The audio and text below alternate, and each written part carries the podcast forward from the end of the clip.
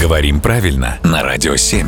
Володя, доброе утро. Доброе утро. Я недавно был на концерте, делился эмоциями с друзьями, говорю, ребята, там был полный аншлаг. А потом остановился, думаю, ну, чё ж я вру? Во-первых, аншлаг был не полный, полпустой зал. Во-вторых, полный аншлаг. Это ж с точки зрения русского языка абсолютное вранье. Ну, это классический пример лексической избыточности, да. Аншлаг — это уже переполненный зал. Аншлаг не может быть неполным. Ну, прямо если хочется усилить. Ну, вот все-таки нет. Нет. Нет. Ну, потому что это действительно получается, что два слова, значение одного полностью дублировано значением другого. Есть ли какой-нибудь способ усиления? То есть, если я хочу сказать, что действительно был зал переполнен. А, вот хорошая фраза. Ага. Зал был переполнен. Ну, в современной разговорной обиходной речи а, в этом э, случае используется такой прием, как редупликация, то есть повторение слова. Ага. Когда мы говорим «был аншлаг-аншлаг». А, вот так. А у меня работа-работа, да, но вот когда мы повторяем слово для усиления этого значения, это, конечно, тоже разговорная конструкция.